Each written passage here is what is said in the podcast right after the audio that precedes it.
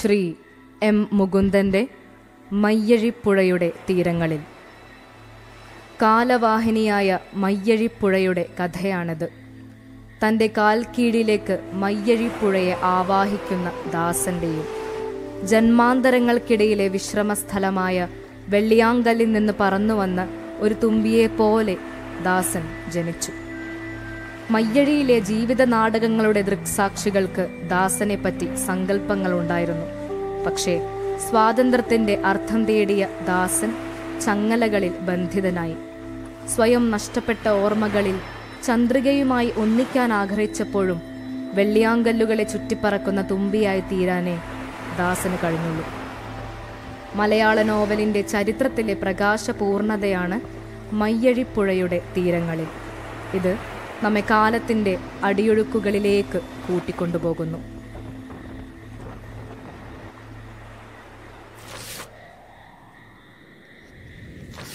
മയ്യഴി പുഴയുടെ തീരങ്ങളിൽ അധ്യായം ഒന്ന്. പണ്ട് അതായത് ദാസന്റെ പിറവിക്ക് മുമ്പ് അന്ന് വിശാലമായ റിയൂ ദിരസ് ഡാംസ് നിരപ്പില്ലാത്തതും കുടുസുമായ ഒരു നിരത്തായിരുന്നു. റിയൂ ദി ലാപ്രസോ റിയൂ ദി ഗുവൻമ തുടങ്ങിയ മറ്റ് നിരത്തുകളും അതുപോലെ തന്നെയായിരുന്നു. പാതാറിൽ കടലിനെയും പുഴയെയും കരയുമായി വേർതിരിക്കുന്ന വെളുത്ത മതിലോ അതിനരികിൽ അണിനിരന്നു നിന്ന് സമുദ്രത്തെയും നദിയെയും പ്രകാശിപ്പിക്കുന്ന വൈദ്യുത വിളക്കുകളോ അന്നുണ്ടായിരുന്നില്ല. റിയു ദി ലഗ്ലീസ് റിയു ദി റെസിഡാംസ് തുടങ്ങിയ പ്രധാന നിരത്തുകളിൽ മാത്രം വളരെ ദൂരം ഇടവിട്ട് നാട്ടിയ മരക്കാലുകളിൽ എണ്ണവിളക്കുകൾ മുനിഞ്ഞു കത്തുമായിരുന്നു. പാതിരാവിന് മുമ്പ് തന്നെ കരിന്തിരി കത്തി കെട്ട് മയ്യഴിയെ ഇരുട്ടിൽ ആഴ്ത്തുകയും ചെയ്യും. കുന്നിനു മുകളിലെ മൂപ്പൻ സായിവിന്റെ ബംഗ്ലാവിൽ മാത്രം പാതിരാവ് കഴിഞ്ഞാലും ശരറാന്തലുകൾ പ്രകാശിച്ചു കൊണ്ടിരിക്കും. ബംഗ്ലാവിന്റെ പിറകുവശം കുന്നിന് താഴെ സമുദ്രമാണ്.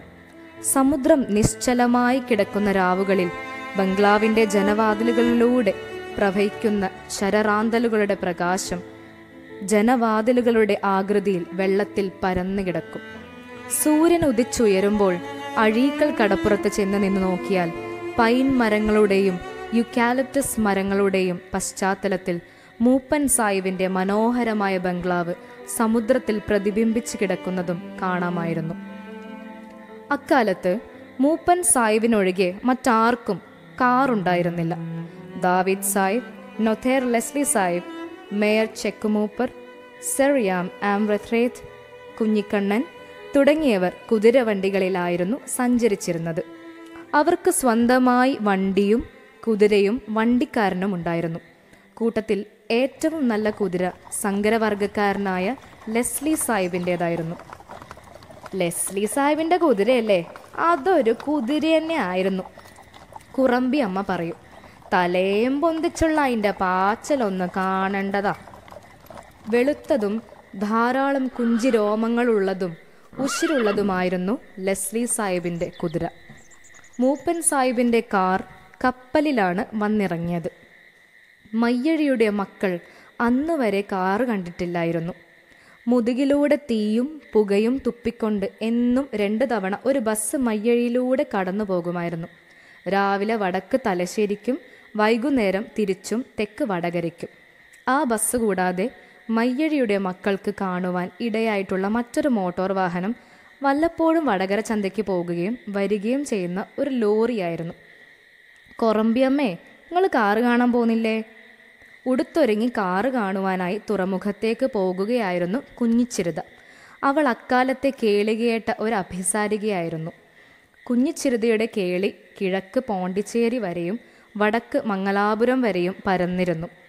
കുഞ്ഞിച്ചിരുതയുടെ ആരാധകന്മാരിൽ പ്രധാനി ന്യായാധിപനായ ദാവീദ് സായിവായിരുന്നു.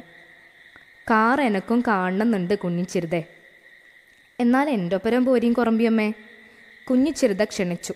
പക്ഷേ കുറമ്പിയമ്മ സംശയിച്ചു നിന്നു. ദാമുവിനോടൊരു വാക്ക് ചോദിക്കണ്ടേ? കാറ് തുറമുഖത്ത് വന്നിറങ്ങി എന്നറിഞ്ഞതോടെ കുറമ്പിയമ്മയ്ക്ക് ഇരുക്കപ്പൊറുതിയില്ലാതെ ദാമു രാവിലെ ഇറങ്ങിപ്പോയതായിരുന്നു. അവൻ വന്നിട്ട് സമ്മതം വാങ്ങിയിട്ട് വേണം പോകാൻ. ദാമുവിനെയും കാത്ത് കുറമ്പിയമ്മ കണ്ണിൽ എണ്ണ ഒഴിച്ചിരിക്കുകയായിരുന്നു. നിങ്ങൾ വരണില്ലേ കുറമ്പിയമ്മേ? നിരത്തിൽ നിന്നുകൊണ്ട് കുഞ്ഞിച്ചിരുത വീണ്ടും ചോദിച്ചു. ഇഞ്ഞി കയറിയിരിക്കെ ഇച്ചിരി ചായന്റെ വെള്ളം കുടിക്ക് അപ്പോഴത്തേക്ക് ദാമുവും വരും. അയ്യോ പത്ത് മണിക്ക് ദാവീദ് സാഹിബിന്റെ മംഗളാവിൽ ചെല്ലേണ്ടതാ കുറമ്പിയമ്മേ. എന്നാൽ ഇങ്ങി നടക്ക്. കുറമ്പിയമ്മ നിരാശപ്പെട്ടു. കുഞ്ഞിച്ചിരുതയ്ക്ക് എന്നും തിരക്കാണല്ലോ. ഏതോ വെള്ളക്കാരൻ സമ്മാനിച്ച സെന്റിന്റെ രൂക്ഷഗന്ധം പരത്തിക്കൊണ്ട് കുഞ്ഞിച്ചിരുത നടന്നകന്നു. മനസ്സ് നിറയെ മൂപ്പൻ സാഹിബിന്റെ കാറിനെക്കുറിച്ചുള്ള ഭാവനയുമായി ദാമുവിനെയും കാത്ത് കുറമ്പിയമ്മ വെളിയിൽ നോക്കിയിരിക്കുകയും ചെയ്തു. ദാമു വന്നു കയറുമ്പോൾ ഉച്ചയായിരുന്നു. എടാ ദാമു ഞാൻ കാറ് കാണാൻ പോകട്ടെടാ. വൈകുന്നേരം ആവട്ടെ പൂഴി വാരി എറിഞ്ഞാൽ വീടാത്തത്ര ആളുണ്ട് കടപ്പുറത്ത്. മൂപ്പൻ സാഹിബിന്റെ കാറ് കാണുവാനായി മയ്യഴിയുടെ മക്കൾ മുഴുവൻ തുറമുഖത്തെത്തിയിരുന്നു. വൈകുന്നേരം തിരക്ക് കുറഞ്ഞപ്പോൾ ദാമു അമ്മയെയും കൂട്ടി തുറമുഖത്ത് ചെന്നു. കുറമ്പി അമ്മ കണ്ണുനിറയെ കാറ് കണ്ടു. അവർക്കതൊന്ന് തൊട്ടു നോക്കുവാൻ കൊതി തോന്നി. പക്ഷേ കാറിന് ചുറ്റും ആയുധധാരികളായ പോലീസുകാർ കാവൽ നിൽക്കുന്നുണ്ടായിരുന്നു. എണക്കൗസു കാറ് കണ്ട് തിരിച്ചു വരുമ്പോൾ നിരത്തിൽ നിന്നുകൊണ്ട് തന്നെ കുറമ്പി അമ്മ വിളിച്ചു പറഞ്ഞു കണ്ണാടി പോലെ തിളങ്ങ. മുഖം നോക്കി ചാന്ത് തൊട. ഇനി കണ്ടില്ലല്ലോ എന്റെ കൗസു? തൂണും ചാരി നിന്ന് കൗസു ചിരിച്ചു. കുറമ്പി അമ്മ കോലായിൽ കാലും നീട്ടിയിരുന്നു. തല നിറയെ കാറിനെ കുറിച്ചുള്ള ചിന്തകളായിരുന്നു. അപ്പോഴും കാറ് കണ്ട് ആളുകൾ തിരിച്ചു വരുന്നുണ്ടായിരുന്നു. കൂട്ടത്തിൽ ഉണ്ണിനായരും കൂട്ടുകാരും ഉണ്ടായിരുന്നു. ഇഞ്ഞി കണ്ടില്ലേ കുറമ്പി? കണ്ടു നായരെ ഇതെന്തൊരു തിളക്ക? കണ്ണാടി പോലല്ലേ മിന്നുന്നത്? പക്കെങ്കിൽ ഫ്രാൻസിൽ അതിനേക്കാൾ മുന്തിയ കാറുണ്ട്. ഉണ്ണി നായർക്ക് പിറകെ മുടന്തി മുടന്തി വരുന്ന കുഞ്ചക്കൻ അറിയിച്ചു. താറു തേച്ച മരക്കാലുകളിലെ മുനിസിപ്പൽ വിളക്കുകൾ കത്തിക്കുന്നത് കുഞ്ചക്കനാണ്. തോളിൽ ഏണിയും കയ്യിൽ എണ്ണട്ടിന്നും ഉണ്ടായിരുന്നു. കുഞ്ചക്കൻ പറഞ്ഞത് കുറമ്പിയമ്മ കേട്ടുവോ? വിദൂരതയിൽ കുതിരക്കുളമ്പടികൾ കുറമ്പിയമ്മ കാതോർത്തു. മുക്കുതിരിഞ്ഞ് ലെസ്ലി സാഹിബിന്റെ കുതിരവണ്ടി പ്രത്യക്ഷപ്പെട്ടു. തിരിയുന്ന മരച്ചക്രങ്ങളുടെ കിറുകിറുപ്പ് കുതിരയുടെ കഴുത്തിലെ മണിക്കിലുക്കം. കുതിരവണ്ടി സാവധാനം കുറമ്പി അമ്മയുടെ പുരയുടെ മുമ്പിൽ വന്നു നിന്നു. തൊപ്പി അണിഞ്ഞ തല വെളിയിൽ കാട്ടി ലെസ്ലി സാഹിബ് ചോദിച്ചു കുറമ്പി ഇച്ചിരി പൊടി തരുമോ കുറമ്പി അമ്മയ്ക്ക് ആനക്കൊമ്പിൽ തീർത്ത ഒരു പൊടിടപ്പി ഉണ്ടായിരുന്നു. കുറമ്പി ഇച്ചിരി പൊടി തരുമോ ലെസ്ലി സാഹിബ് പതിവ് പോലെ ചോദിക്കുന്നു. അതിനെന്താ സാഹിബേ? അതൊന്ന് ചോദിക്കാനുണ്ടോ? ചോദിക്കാതെ തന്നെ കുറമ്പി അമ്മ ലെസ്ലി സാഹിബിന് പൊടി കൊടുക്കില്ലേ? അവർ കോലായിൽ എഴുന്നേറ്റ് നിന്നു. മുട്ടോളം എത്തുന്ന ഒരു മുണ്ട് മാത്രമാണ് വേഷം. കാതിൽ പൊന്നിന്റെ വലിയ തക്കകൾ. കഴുത്തിൽ അഷ്ടിക. ലെസ്ലി സാഹിബ് വണ്ടിയിൽ നിന്ന് താഴെ ഇറങ്ങി. അദ്ദേഹം കാൽശരായിയും കോട്ടും ധരിച്ചിരുന്നു. കാലുകളിൽ കരയുന്ന പാപ്പാസ്. അക്കാലത്ത് മയ്യഴിയിലെ ഏറ്റവും വലിയ പരിഷ്കാരിയായിരുന്നു നൊത്തേർ ലെസ്ലി സാഹിബ്. ഇരിക്കീൻ സാഹിബേ. കുറമ്പി അമ്മ ഉടുമുണ്ടുകൊണ്ട് ബെഞ്ച് തുടച്ചു വൃത്തിയാക്കി.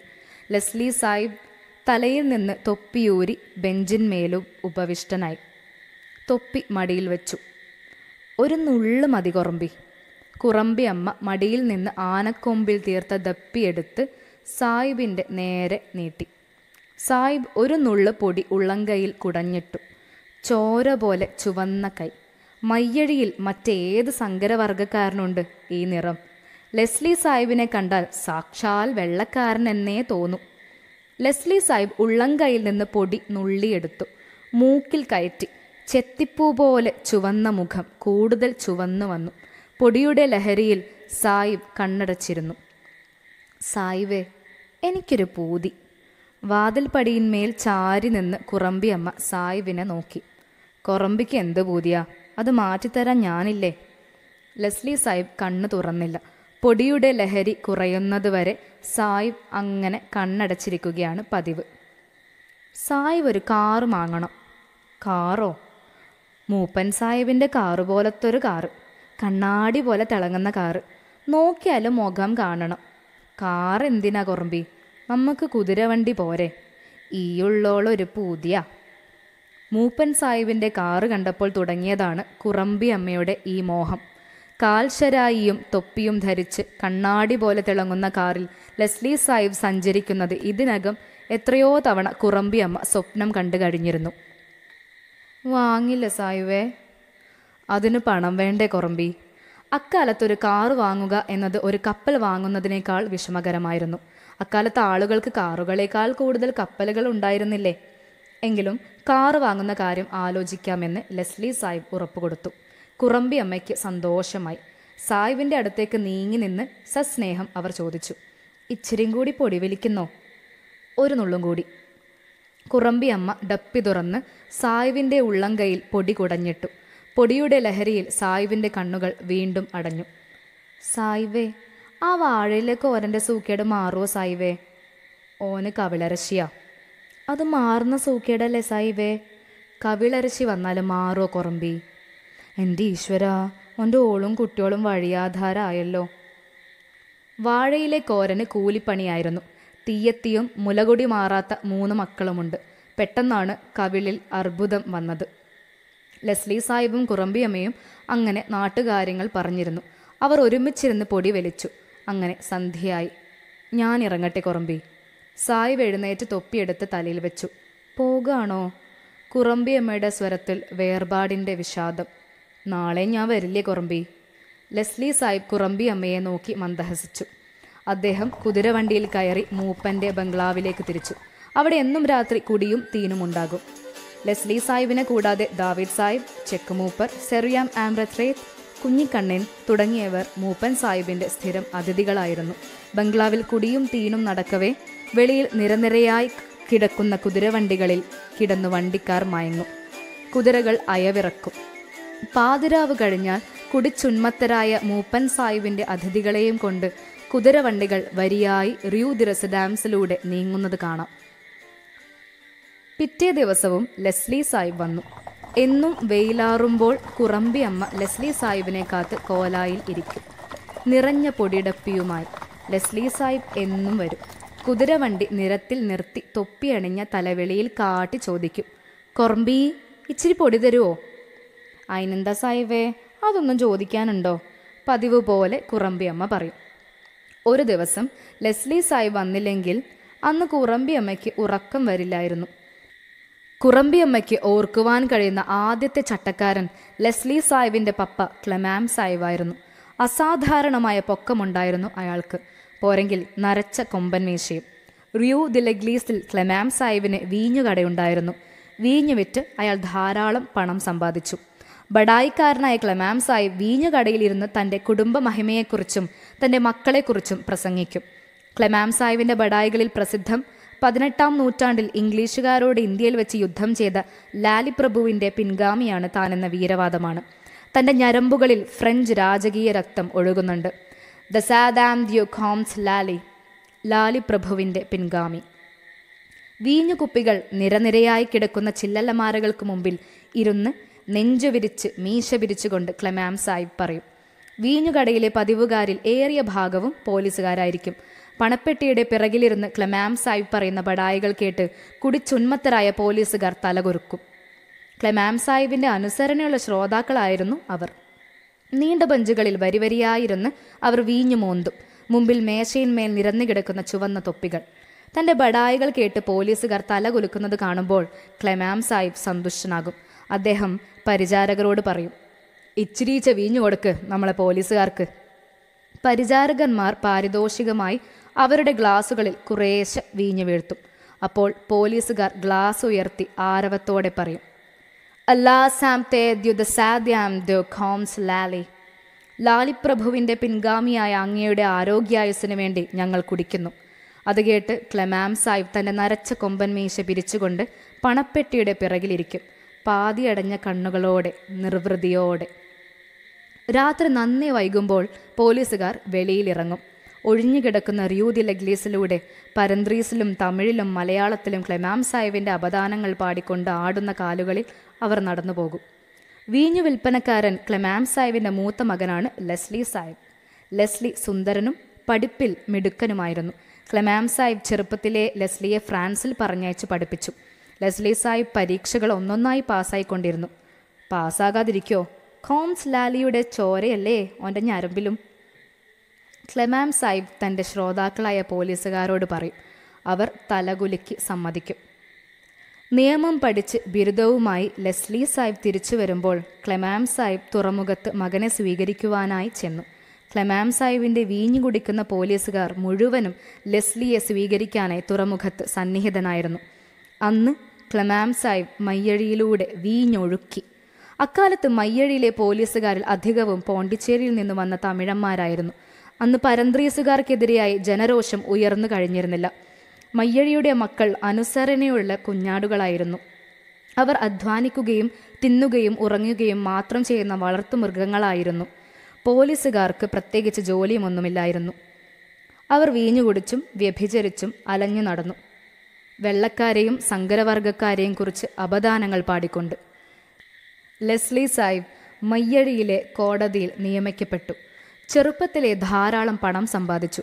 വൈകാതെ റിയൂദ്രസ് ഡാംസിൽ കടലിനും പുഴയ്ക്കും അഭിമുഖമായി ലെസ്ലി സാഹിബിന്റെ ബംഗ്ലാവ് ഉയർന്നു വന്നു.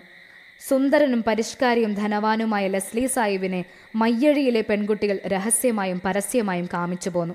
എന്തൊരു രസ എന്തൊരു പത്രാസ.